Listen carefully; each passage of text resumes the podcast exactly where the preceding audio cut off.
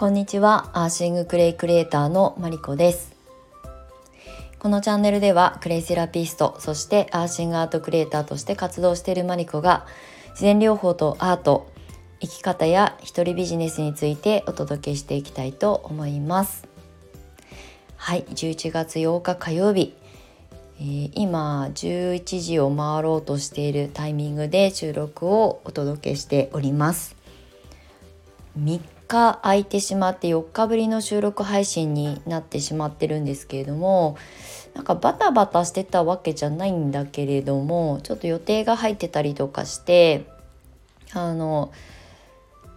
落ち着いてね収録が取れる状況じゃなかったので気づいたら3日空いちゃったっていう感じなんですけれども久しぶりのあの収録をお届けしていこうと思います。今日はね鎌倉市内朝からすごく穏やかに晴れていて、えー、今日は火曜日かな？なんですけどあの私もねあの引っ越しが12月に今迫っていてもうねもう本当に面倒くさいなと思いながらも 引っ越しのためのねあの引っ越し業者さんに見積もりを取ったりとかしなきゃいけないのでようやくね重い腰を上げて今日からあの作業をし始めております。はい、であの早速ね見積もりをお願いしてあの大手の引っ越し会社さんに訪問見積もりをねお願いするのに今日の朝あの電話をしたりとかっていうことで予約を取ったりとかしてあの時間が過ぎております。うん、なんかねあの約1ヶ月後には一旦このね今住んでるあの私のお家を引き払う上でやんなきゃいけないことはたくさん山積みなんですけどまあね引っ越し自体はねもう今回で6回目かな。まあ多いか少ないかちょっと分かんないんですけどもう何度もあの引っ越しをね一人でやってきたのでこんなにねあのなんだこう困ることはないんですがなかなかねその着手するまでに時間かかってしまってあの引っ越しはもうね約1ヶ月ぐらい前に決めたんですけど、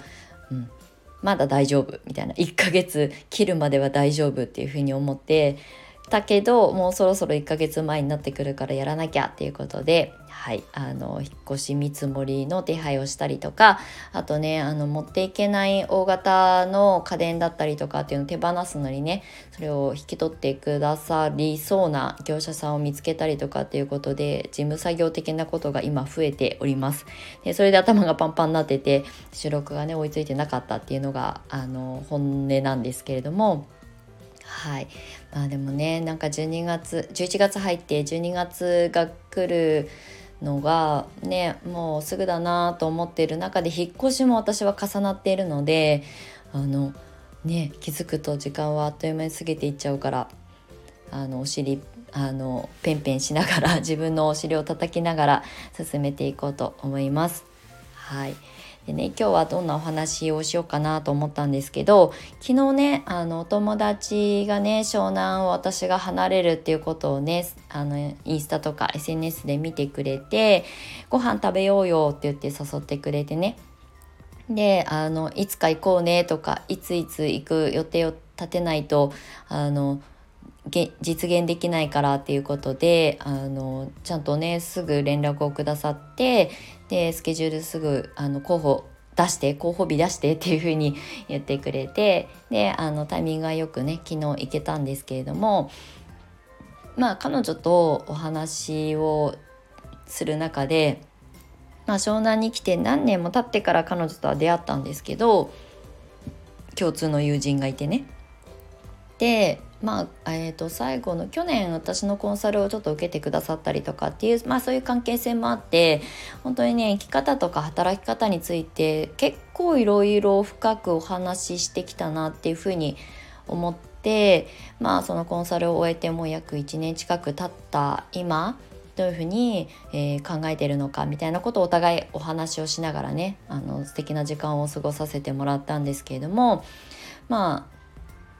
私自身はその湘南を離れることでまず一個それを決めた理由が湘南でやりきった感があったっていうのがすごくあってえーと、7年前2015年の夏8月に私は東京都内から湘南に引っ越しをしてきて本当に誰も知る人がいない、まあ、友人がいるわけでもないしあの頼れる誰かがいるわけでもないところにまあ体一個でねあの移住をしてきてそこから横のつながりを作ったりとかまあ SNS があるからね別にその地元じゃないところで何かを展開しようと思ってもできないわけではないことはまあもちろんあの分かった上で来てるんですけど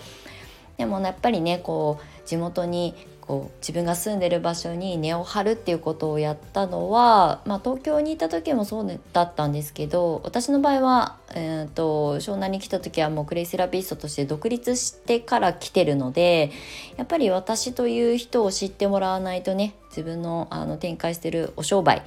はうまく、まあ、言ったら形にしていけないので。やっぱりね私という人間を売り込んだりとか売り込むっていうかこう知ってもらうっていう活動をしていかなきゃいけない試みをしていかないなしていかなきゃいけない中で出会った人たちとあの協力してくれたりとか手を貸してくださった皆さんっていうのはなんか東京で会社員で働いてた時とはまた違ったあのまあ、関わり方になってくるのですごく感謝があり、えー、今回離れることを決めた時もなんかねこの7年間湘南で活動してきたことを自分で自分自身のことを称えながら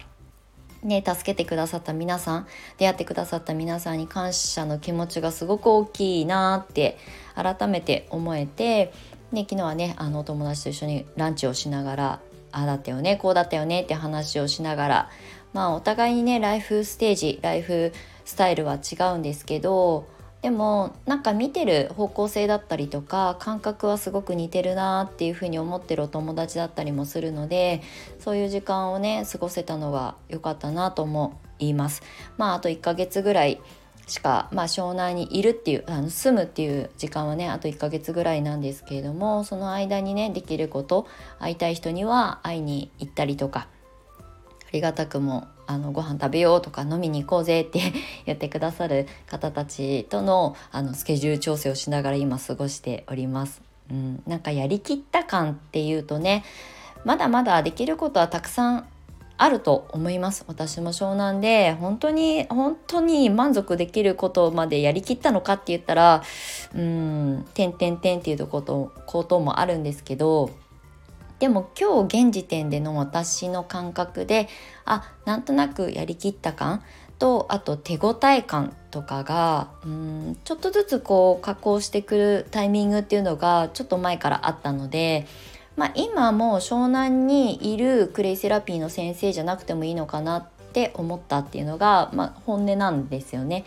クレイセラピーを届ける人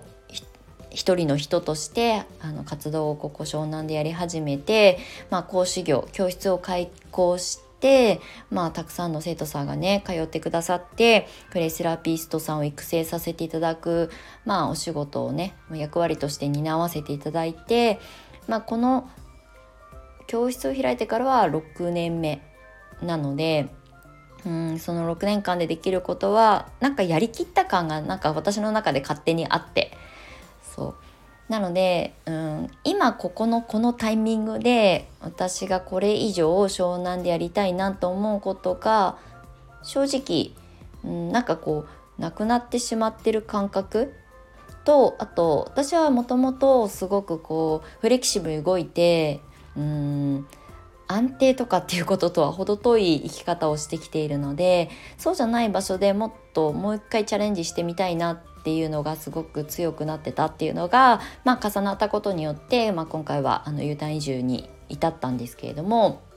またね地元に帰ってあの約20年ぶりに帰る地元でねうん、別にねこう人脈があるわけじゃないところでもう一度やり直すみたいなクレイセラピストとしてはもう来年10年目になるけれどもそのね地元に帰ってクレイセラピーを発信するっていうあの歴史はこれから作っていかなきゃいけないので、うん、またなんかゼロスタートになるなっていうふうに思うことに挑みたくなってしまうっていうなんか私の変な差がだと思うんですけれども。でもねそれが私をこう奮い立たせてくれるようなあのものだと思うので今回の U ターン移住も不安なことはたくさんあるし年齢を重ねれば重ねるほど挑戦ってしたくなくなってきちゃうんですけど、うん、なんかもういいでしょうとかある程度うまくいってることをわざわざね投げ打ってまでまたゼロスタートする必要ないでしょって思います私も。だけどうんある程度の周期でやってきたことがちょっとこう鈍ってるなっていう感覚を感じるとすぐ私が動きたくなっちゃう人間なので今回の U ターン移住も、うんまあ、湘南でこのまま生きていくことも選択肢の一つとして当然あったんですが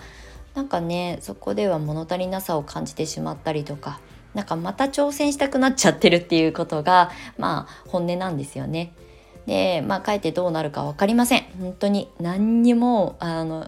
ノープランで帰るので。はい。なのでどうなるかわからないけれどもでも何歳になってもチャレンジはできるよっていうのは私の結構普段から発信してるメッセージだったりもするのでまあねあのまあ地元に帰るだけだから大したことないでしょってきっと思われるかもしれないんですが約20年もね離れてるともう本当に浦島太郎だしもうねずっとそこのそのえーと、地元でねあの仲良くしててつながってて常にいつも連絡取り合ってるみたいなお友達がいるかすらもう結構この年齢40代になってくると薄れていくのでないんですよ。だからまあ生まれ育ったあの場所だからね安心感は帰る上での安心感心の安心感はあるけれどもでもねフリーランスで仕事をしているものをそこに持ち込んでっていうのはまあ、今回初めてというかねあの変えてやることなのでそこには不安感だったりとか、うん、若い時の勢いだけではできないこともあるだろうなっていうふうに思ったりもするんですがそれでも、まあ、あえてチャレンジしていくっていうことを、まあ、皆さんにもお届けしていけたら面白いコンテンツになるかなっていうふうに思っております。はい、でね今日はちょっとあの、えー、3日相手の収録配信になったのであんまりこうテーマを決めずにねあの昨日思ったこと今日思ったことをねフラッとあのゆるっとお話をさせていただきました。ただねあの湘南を離れること,、えーと、新しいことにまた再チャレンジみたいな形でねあのやるべきこと伝えるべきことは何も変わらないんだけれども場所が変わる環境が変わることで関わる人が変わるしまあ、自分の表現方法も変わると思うのでそういったことをねあの皆さんにあのお届けしながら、まあ、どんな環境シチュエーションでもチャレンジしたいと思ったらできるんだっていう風に感じてもらえたらいいなと思ってあの今日はそんな前振り的なお話をさせていただきました。はいということで今日はねあの満月なんですね。で、えーと、オンラインコミュニティの方で毎月新月満月にお届けしているリーディングあのスピリチュアルリーディングクレイっていうねものをあのこの後14時に配信するのでもしご興味があればあの新しいメッセージだったりとかその時その人に必要なメッセージが降りてきたらいいなと思って私がリーディングをしたものをお届けしているのでご興味があれば是非あの概要欄からオンラインコミュニティの方にまあ無料なのでどなたでもご参加いただけますので覗いていただけたら嬉しく受け取っていただけたら嬉しく思います。はい、ということで、この後は、あの、オンラインコミュニティ用の限定配信の収録を撮ろうと思います。はい、ということで、ちょっと、あの、3日おサボりしちゃいましたが、明日から、今日から明日から、また、あの、